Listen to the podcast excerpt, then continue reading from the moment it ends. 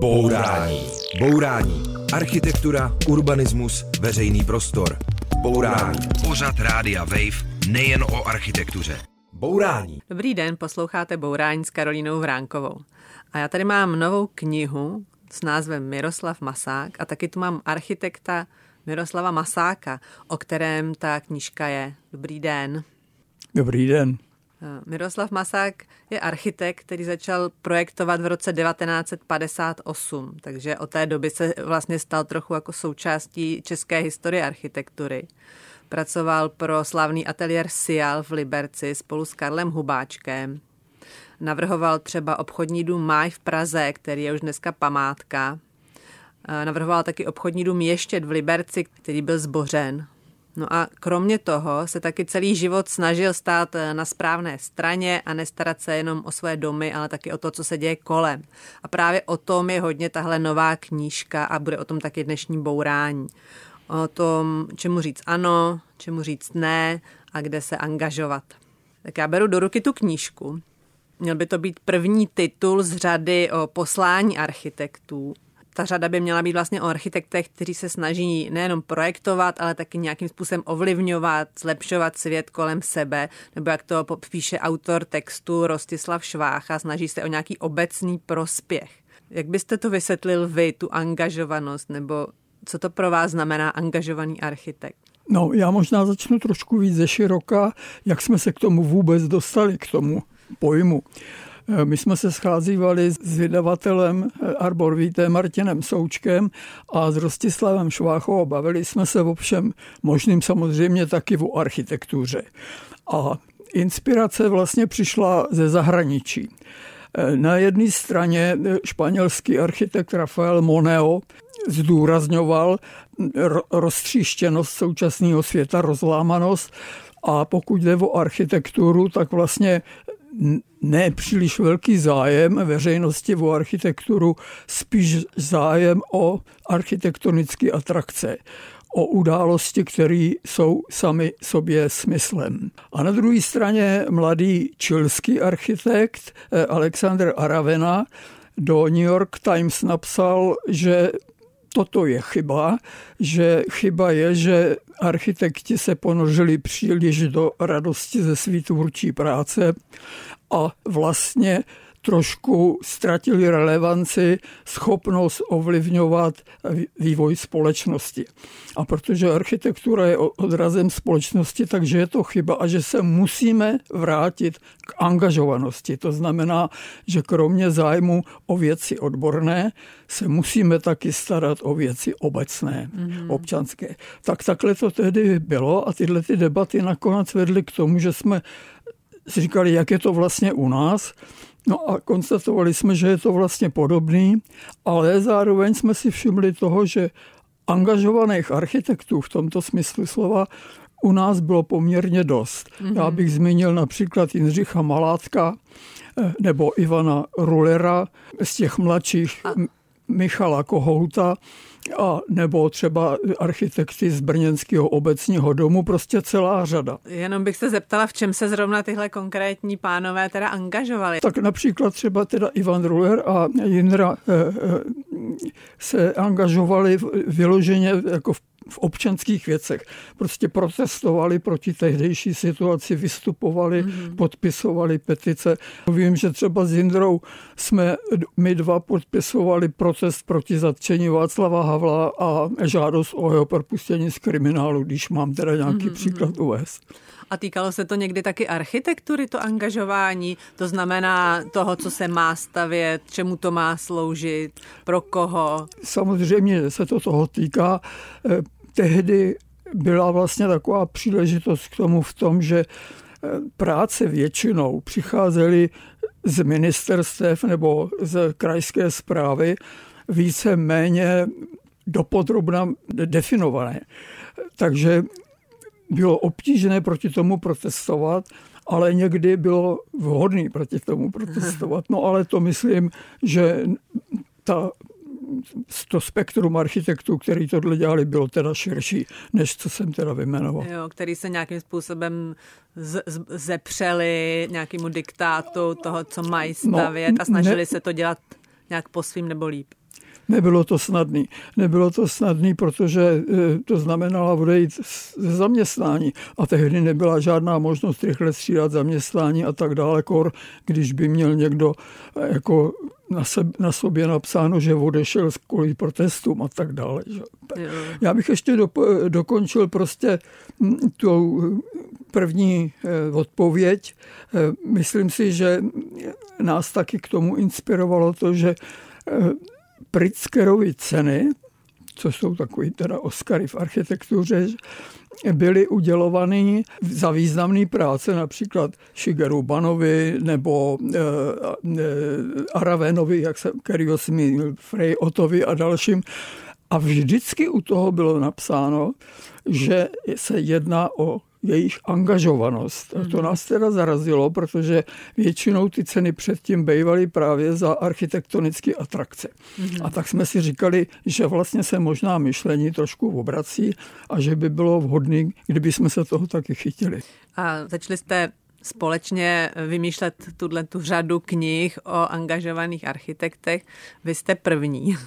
Tak se musím zeptat, v čem vy jako vidíte sebe jako angažovaného architekta?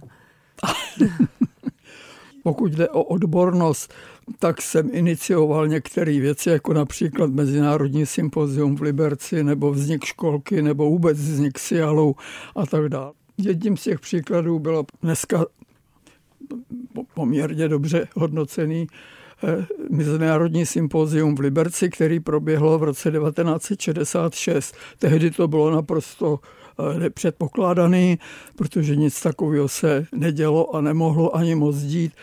A nás to napadlo, ta inspirace zase přišla ze zahraničí. Na, e, v Bienále pařížský e, šlo takzvanou cestou Travo de Kip, to znamená spolupráce více oborů na konkrétní úkolu. A tak nás napadlo, že bychom mohli jednu takovou centrální část Liberce, která je zanedbaná a musím říct, že je zanedbaná dodnes, tak že bychom mohli takovouto metodou zkusit eh, řešit a navrhnout. No a protože jsem měl výborný vztahy s tehdejším osvíceným primátorem panem Jiřím Moulisem, tak eh, debaty vedly k tomu, že se nakonec celá věc uskutečnila. A měsíční spolupráce, měsíc jsme seděli teda na vysoké škole, se zúčastnilo osm takových složených kolektivů, kromě českých i teda eh, Poláci, Angličani a Francouzi. A bylo to už tehdy hodnocený velmi pozitivně a dneska je to hodnocený ještě, ještě víc, protože se to eh, hodnotí ve vztahu k té době, která tehdy byla. Mm-hmm. A mě zaujalo, že vy jste tam tenkrát pozvali architekty, ale i lidi z jiných oborů, což je taková metoda, která mně přijde, že dneska se dostává ke slovu, že dneska znova se architekti při řešení třeba urbanistických celků obrací třeba na ekonomii, na sociologii. Ano, Jak to, to bylo tenkrát? Právě to byl právě princip toho travodokyp v našem, eh, naší partičce, kterou jsme tedy měli, kromě Otika Binara, architekta, byli taky výtvarní umělci, Standa Hanzik, pospíšil a psycholog třeba Vladimír Beran, protože nám město eh, by mělo svý občany uspokojovat nejen prostě v jejich tělesných požadavcích, ale i v duševních požadavcích. A ten psycholog se nám zdá jako velmi důležitý a taky nakonec hodnocení našeho návrhu bylo docela dobrý. Hmm. Ono to byla vlastně, to zůstalo jako myšlenka, která ale dnes, dneška je prostě svěží a zajímavá. A, a, a zajímavá je taky ta metoda, eh, tak eh, je to třeba způsob, který vy můžete doporučit dnešním architektům, aby se ptali lidí z jiných oborů, aby se nedívali na tu věc jenom jako úzce profesně, aby se právě víc jako angažovali společensky? Já, když jsem se o Symphonu zmiňoval, tak jsem zdůraznil, že to bylo v roce 1966. Těch 50 roků nebo kolik to je, samozřejmě znamenalo posun. A dneska myslím si, že většina inteligentních ateliérů touto formou práce postupuje, takže není nutný ji doporučovat. Myslím si, že dnes už je to víceméně samozřejmost, ale před těma 50 lety to tak nebylo. Mm-hmm. A berete tohle za, za, taky za příklad ty angažovanosti, prostě starat se nejenom o svůj obor, ale trošku to vidět ze široka. Ano, to myslím, že je jeden dobrý příklad, protože nám do toho nic nebylo. To, eh, my jsme, to nebyla zakázka, prostě to jsme dělali mimo vlastní práci, že jo, a byl to vlastně teda pokus o to prospět společnosti. Bourání. Bourání s Karolínou Vránkovou na rádiu Wave. Posloucháte Bourání a povídáme si s architektem Jaroslavem Masákem o knize, která o něm vyšla, taky o tom, co to znamená mm, angažovat se. A já mám pocit, že to znamená posuzovat důsledky svého počínání a někdy prostě některým zakázkám nebo některým úkolům říct ano a jiným ale zase říct ne. A vy jste tady s tím byl vlastně celý život konfrontovaný, protože jste žil v takové době a už vlastně v mládí jste se musel rozhodnout, na jakou stranu se dáte a začalo to vlastně ještě dřív, než jste se stal architektem. Vy jste maturoval na gymnáziu v roce 1952, takže v době, kdy komunistická strana byla všemocná a prostě měnila osudy lidí a tehdy vy jste se hlásil na fakultu architektury a byl jste požádan, abyste stoupil do komunistické strany. Nebylo vám ještě ani 20, tak jak to bylo tenkrát a jak jste to dokázal odmítnout a jak jste věděl, že to máte odmítnout? Tak nejdřív to trošku opravím. Jo. Já jsem se na fakultu architektury nehlásil. Já jsem měl vyplněnou, dvakrát jsme to museli vyplňovat přihlášku na fakulty tělesné výchovy a sportu. Jo. A po maturitě, kde mě eh, maturitní komise, ve které seděli i zástupci Svazu mládeže a KSČ, řekli, že se nepůjdu flákat na tělocvik, tak moje profesorka, paní doktorka Ledererová, přepsala tu, vyhlášku, tu přihlášku na architekturu. A byla to já nevím, taková zajímavá situace, když jsem šel k přijímačkám, tak pan profesor Šturza předseda přijímací komise prostě dlouho koukal do těch papírů a pak prostě mě řekl, můžete mě vysvětlit, proč tady píšete, že běháte stovku za 11,4. A prostě paní profesorka jenom přepsala kam to má jít, ale obsah zůstal stejný. No tak to jenom na vysvětlenou, jak já jsem se dostal na architekturu, ale vy se ptáte trošku na něco jiného, na ty, na ty eh, tehdejší politické poměry. A no, je pravda, že než jsem nastupoval na tu vysokou školu, to znamená v takovém choulostivém období, jsem byl požádán o vstup. Mm-hmm. A bylo to proto, že my jsme byli teda mladí činorodí, eh, já jsem zpíval na kůru, ale zároveň jsem taky zpíval v souboru Svazu mládeže a byl jsem na brigádě ve Vratimově a tak dále. Takže jsme byli takový žádaný materiál, prostě jo. mladá krev pro komunistickou stranu. No. Tehdy v tom dva, 52. Eh, roce to musím říct, že že to nebylo úplně lehký říct jednoznačně ne. No ale řekl jsem. A to bylo prostě samozřejmě důsledkem jeho žebříčku hodnot a z toho žebříčku hodnot potom samozřejmě vyplývá morálka, eh, kterou se člověk má, pokud to jde eh, chovat. A my jsme byli vychovaní v tom biblickém i skautském, že nepřidáš se k většině pácháli zlo. Mm. A to jsme brali teda za svý a v tom roce 52 už bylo jasný, že teda KSČ páchá zlo. A jak jste to věděli? Protože těch informací asi nebylo moc a bylo taky hodně propagandy, která říkala, že KSČ páchá výhradně dobro. No víte, prostě například proces s Miladou Horákovou už nemuselo být nic jiného. Že? Prostě, čili těch informací o tom, že to zlo se páchá, bylo hmm. dost. A jakým způsobem se vás snažili nalákat?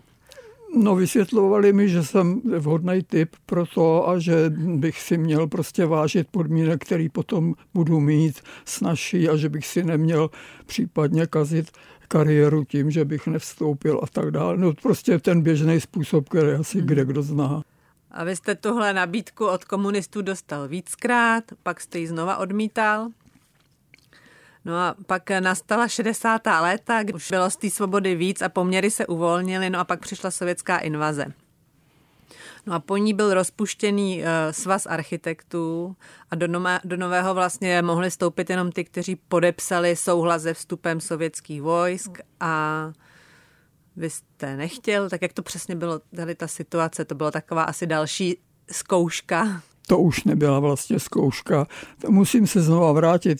To je o morálce skutečně. Prostě to nebylo možné.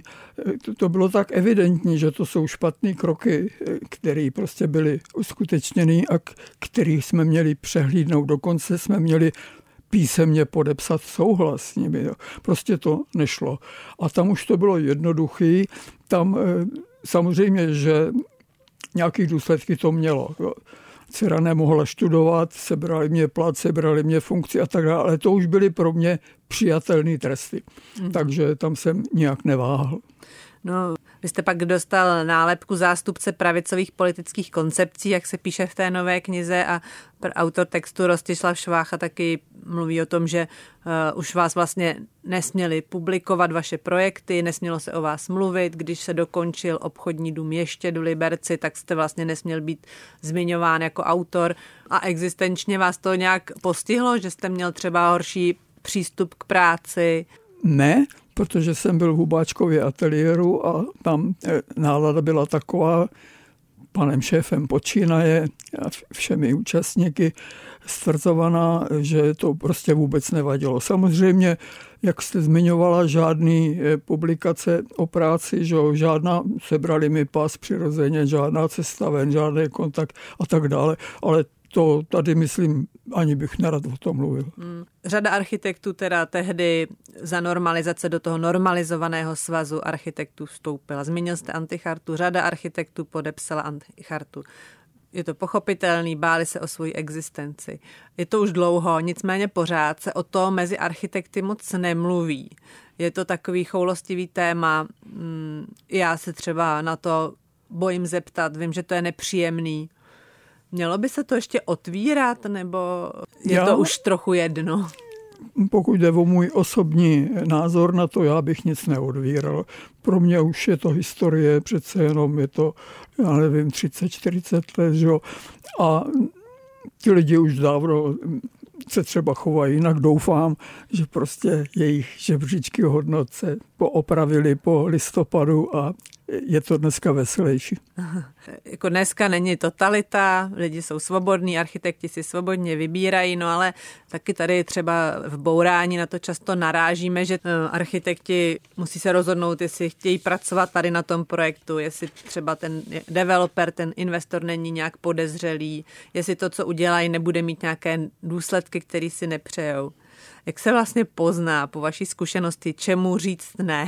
No, Budeme se dneska zřejmě mnohokrát vracet teda k tomu žebříčku hodnot. V podstatě pokud to neodpovídá mýmu názoru na soustavu hodnot, tak o tom musím přemýšlet. Samozřejmě někde je možný říct razantně ne, když je to úplná blbost, ale někde to prostě lze dosáhnout postupem. Já bych tady uvedl příklad třeba stadionu ve svatém Petru, kde my jsme dostali zakázku, aby jsme předělali ten stadion celý na centrum pro skoky na lyžích. Mm-hmm. Jenom pro... se můžu udělat vysvětlivku. Mluvíme teda o lyžařském středisku vlastně u Špindlerova mlína. Ano, ve svatém Petru Špindlerově mlíně.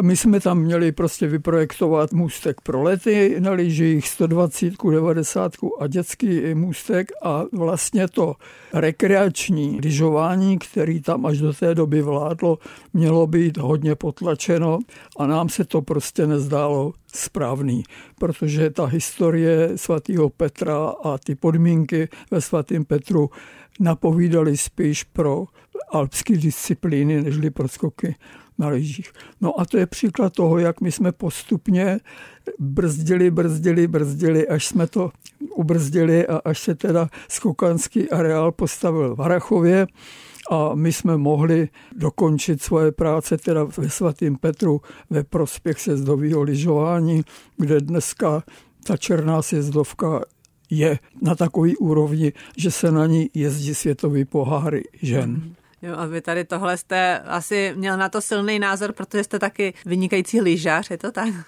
No, já jsem se k lyžování dostal později, díky teda svý dceři, která byla v juniorském družstvu československým a já jsem se posléze stal sjezdařem jako s trenérem a byl, měl jsem k tomu lyžování blízko, to je pravda.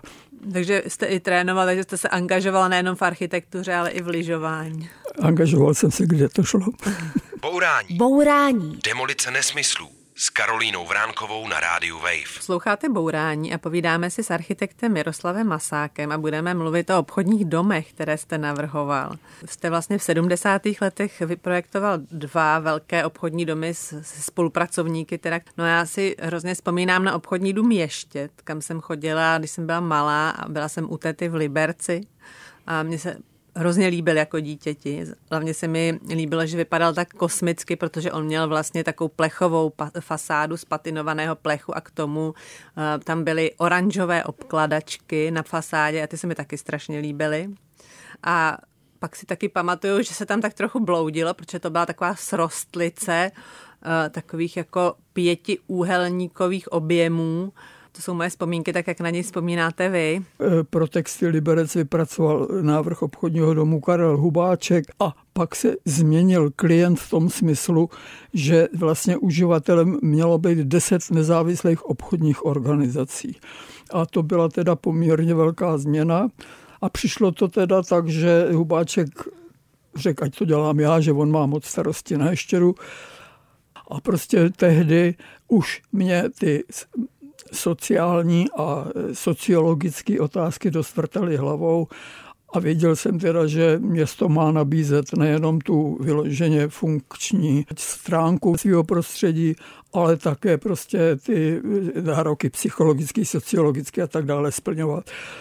To se mě eh, hodilo a já jsem teda začal tím, že jsem si řekl, že by prostě ten dům v Liberci, kde není dobré počasí, měl taky nabízet vlastně takovou nezávaznou eh, možnost pobývat uvnitř, nechodit okolo uzavřeného domu, ale dostávat se do toho domu. Důležitý tam bylo místo, to bylo místo v takový tradiční střetu tří eh, pěších tras. A pak, co bylo velmi důležité, byla taková drobnost a sice příjemná věc, že když jste šli od nádraží k náměstí, tak jste viděli radnici a za ní krásný Jizerský hory. A když jste šli od radnice k nádraží, tak jste viděli Lužický hory z dominantí Ještědu. A ta zeleň přítomná v procházce centrem města, to se mě z psychologického hlediska zdálo tak důležitý, že jsme se rozhodli, že ten dům má být placatý, ne vysoký a že má umožňovat i chůzi po prvním patře, prostě po terasách, nejenom v přízemí, ale i nahoře. Nicméně stalo se, že ten dům potom eh, soukromý investor společnost Multidevelopment v roce 2009 zbourala. Angažoval jste se nějak proti tomu zbourání tehdy? No, ono je těžké, když je člověk autorem něčeho, aby se moc o to zasazoval, aby se to, se to nepokazilo, protože to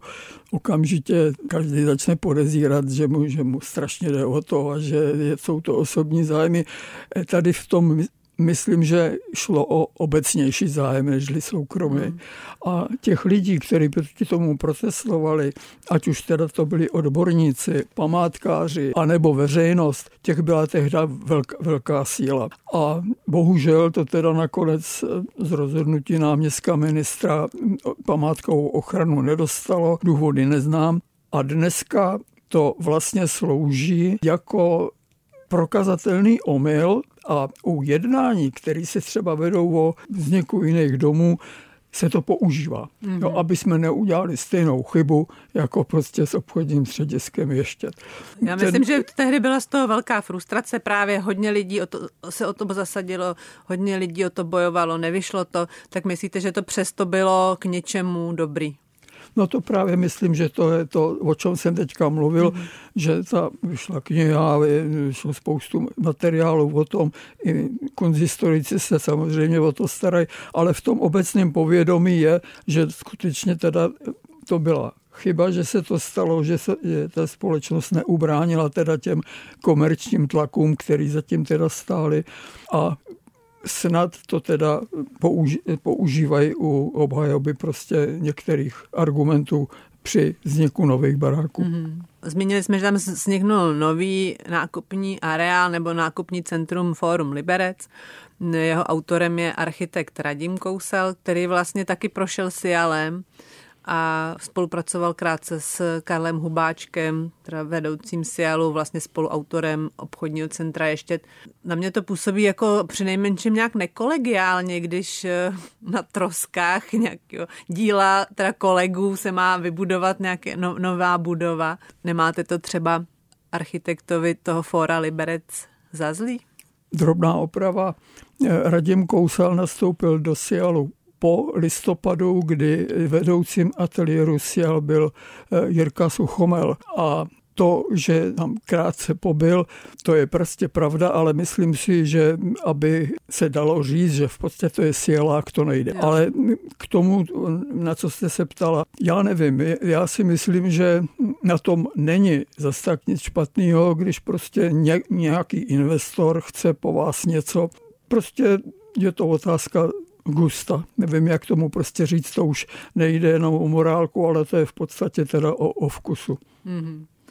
No a vy jste říkal, že jste takovýhle dilema měl taky jednou, a to sice při výstavbě druhého obchodního domu z vaší dílny Máje.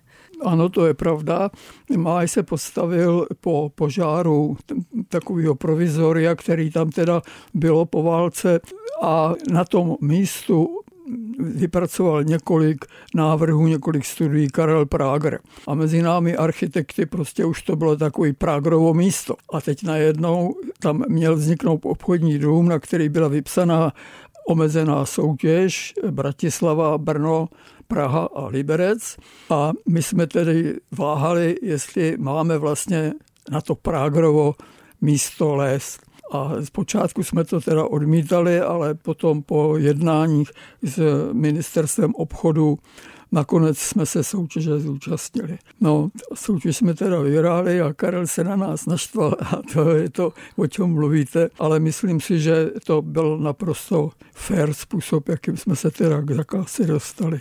No, o máji by se taky dalo dlouho mluvit, ale bohužel nemáme za stolik času, takže ten trochu přeskočíme, ale v době, kdy jste projektovali máj, tak eh, došlo k další důležité události. V roce 1974 vyhořel veletržní palác v Holešovicích a vy jste se tenkrát taky angažoval pro jeho záchranu, aby se nezboural. Eh, jak to bylo? No, zase to možná trošku ze široka. Já jsem se o požáru Veletržního paláce dozvěděl od Tomara Krejčí, s kterým jsme měli nějaké jednání. A e, jak jsem se to dozvěděl, tak jsem hned šel prostě za našimi švédskými partnery, s kterými jsme tehdy teda stavěli maj. A společně jsme navštívili ministerstvo zahraničního obchodu a nabídli jsme možnost práce na rekonstrukci toho domu. Byli jsme nadšeně uvítáni, protože tehdy teda to byl docela velký problém. No, Nakonec jsme u toho teda zůstali, ale věc se vyvíjela několik let a nevyvíjela se vždycky moc dobře, protože taky do celé záležitosti vstoupil tehdy městský tajemník ještě Antonín Kapek. Jehož názor byl zbourat a na místě postavit velkou samoobsluhu. A to se samozřejmě nám nezdálo vhodný, protože my jsme si tedy veletržního paláce cenili kvůli jeho hodnotě. Bohužel ze začátku tedy představa představitelů města byla taková, že se má vlastně ten blok veletržního paláce rozkrájet na jednotlivý domy, které budou sloužit jednotlivým uživatelům. To pro nás bylo stejné, jako kdybychom ho zbourali. Myslím, že to je téma, který dneska se hodně objevuje, že hodně eh, architektům i vlastně veřejnosti záleží na tom, aby se zachovaly staré budovy, ať už kvůli jejich ty hodnotě historické a taky kvůli tomu, že každý ten zbořený dům znamená vlastně plítvání materiály. Jaký byly tehdy vaše argumenty pro to, proč ten dům zachovat? No, eh, to jsou dvě otázky. Pokud jde o bourání, já si myslím, že před tím bouráním je vhodný zvážit všechny možné varianty využití toho domu dřív, než se o tom bourání rozhodne. Mm-hmm. To se týká jak veletržáku, tak eh, libereckého obchodního střediska. Mm-hmm. Jak jste tenkrát argumentovali? Poměrně pragmaticky s tím, že jsme požádali Kloknerův ústav o to, aby zhodnotil stav konstrukce, protože Kapek a další prostě tvrdili, že ten barák je na odepsání. Kloknerův ústav vydal prohlášení, že pokud jde o nosnou konstrukci, že je víceméně v pořádku a kdyby se dům zboural a musel se teda odvést na příslušnou skládku, že by to stalo 90 milionů korun, což tehdy byly velké peníze. A takovýhle argumenty v podstatě nám pomohly. My jsme nebyli jediný, který jsme se snažili ten barák zastavit. Mm. Ale je třeba říct, že památkáři nám tehdy nepomohli. Bourání. Bourání. Demolice nesmyslů s Karolínou Vránkovou na rádiu Wave. Posloucháte Bourání a povídáme si s architektem Miroslavem Masákem a my jsme tady několikrát zmínili slovo školka a kdo ten pojem nezná, jak by o to mohlo trošku zmást. Nejde teda o školku, ale jde o, o jakýsi přidružený pracoviště vašeho ateliéru Sial v Liberci, eh, kam vy jste pozvali talentované architekty těsně po škole, aby tam vlastně byli na něčem jako stáž. Říkám to dobře, nebo jak byste to vysvětlil vy? Já jsem sám věděl ze zkušenosti, kterou už jsem tehdy měl zhruba desetiletou, že je strašně důležitý nezavřít si na začátku kariéry dveře. Stalo se spoustě mých spolustudentů, že tehdy na povinné umístěnky někam odešli a potom životní situace je přinutili vlastně v těch podmínkách zůstat a ne, ani už se nesnažili prostě třeba tam, kde nebyli spokojeni, to změnit. Hmm. A přizpůsobili se a až do smrti tam teda jako zůstali. A, Promiňte, že vám skáču do řeči, ale to možná je situace, v které jsou taky architekti mladí dneska, že se zaměstnají a pak třeba i když jsou nespokojení, musí pokračovat a je těžký z toho vystoupit. No, já prostě si myslím, že to jsem teďka, když jsem deset roku učil, vždycky na závěr eh, po těch diplomkách jim zdůrazňoval, nezavřete si předčasně dveře, pořádně se rozhlídněte po světě, po Praze teda nebo po Brně a s rozvahou teda si zvolte začátek kariéry. No a my, nám se zdálo, že bychom mohli v tomto končícím studentům trochu pomoct. A s primátorem Moulisem, který už jsem zmiňoval, který ho mám teda evidentně rád, že jsme zařídili prostě e, celoroční stipendium pro dva studenty. No, já jsem si samozřejmě to představil úplně jinak. Já jsem si myslel, že u Sialu vznikne taková příležitost pro dva, tři mladí absolventy, architekty, který tam teda budou nějak spolupracovat, učit se od nás a rozkoukávat se, co by chtěli dělat a který by po dvou letech odešli a přišli by jiný a takhle by se to střihlo.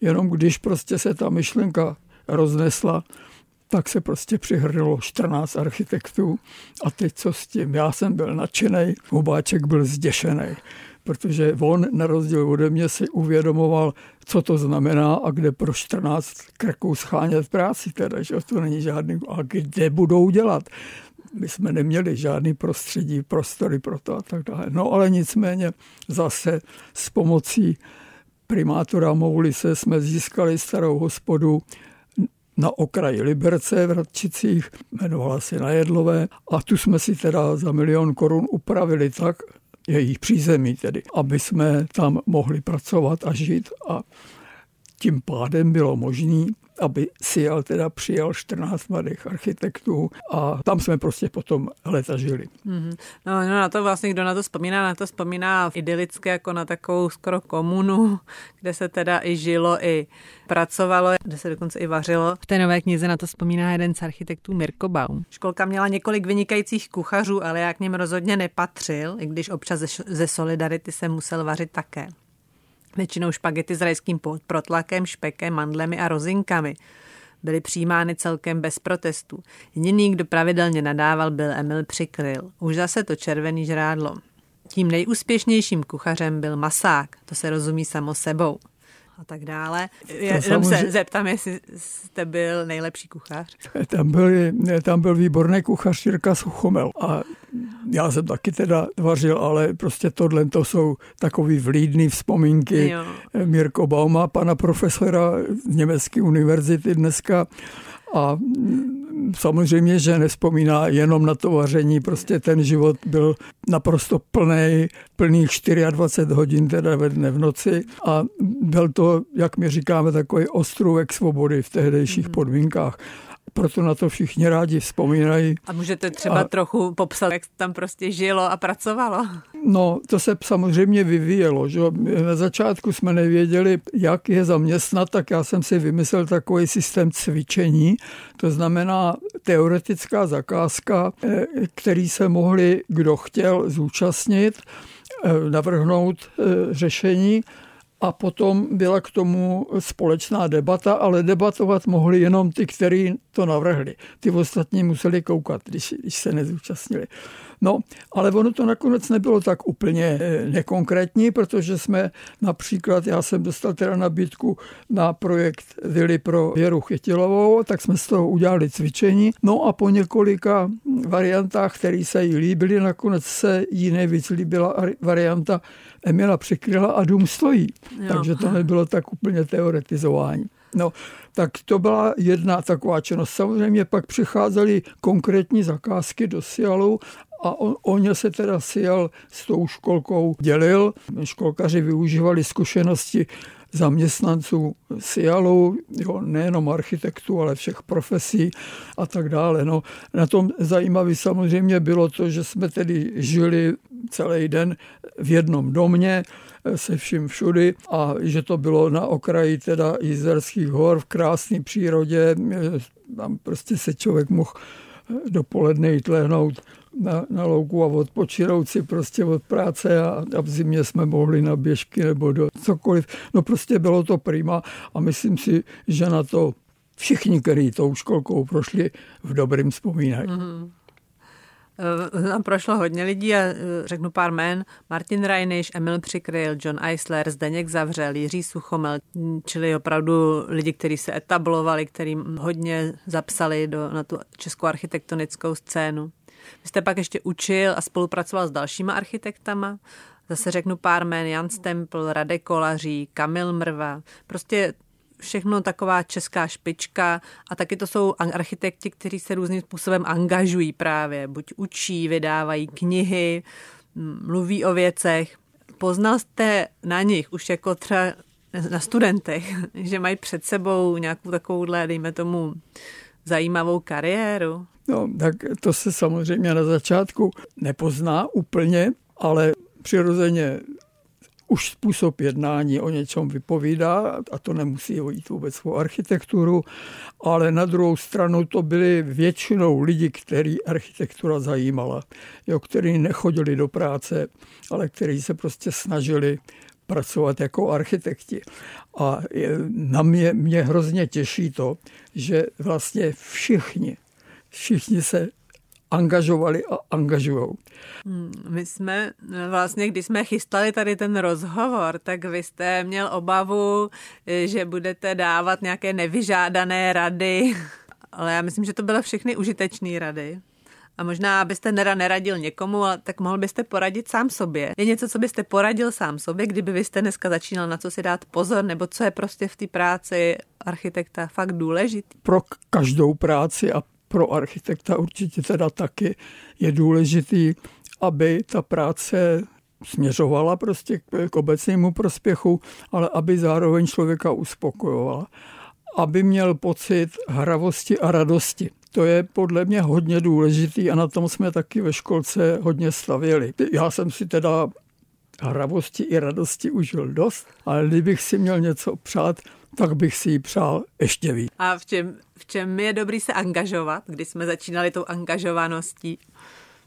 No v čemkoliv, co prospívá společnosti. Tak děkuji moc. To byl Miroslav Masák, architekt, který projektoval, ale taky se nebál říct některým věcem ne a jiným ano, a který se angažoval. Děkuji moc za rozhovor. Já děkuji za pozvání. Naschledanou. Naschledanou. Nemáš nikdy dost bourání? Poslouchej náš podcast a bourej kdykoliv a kdekoliv.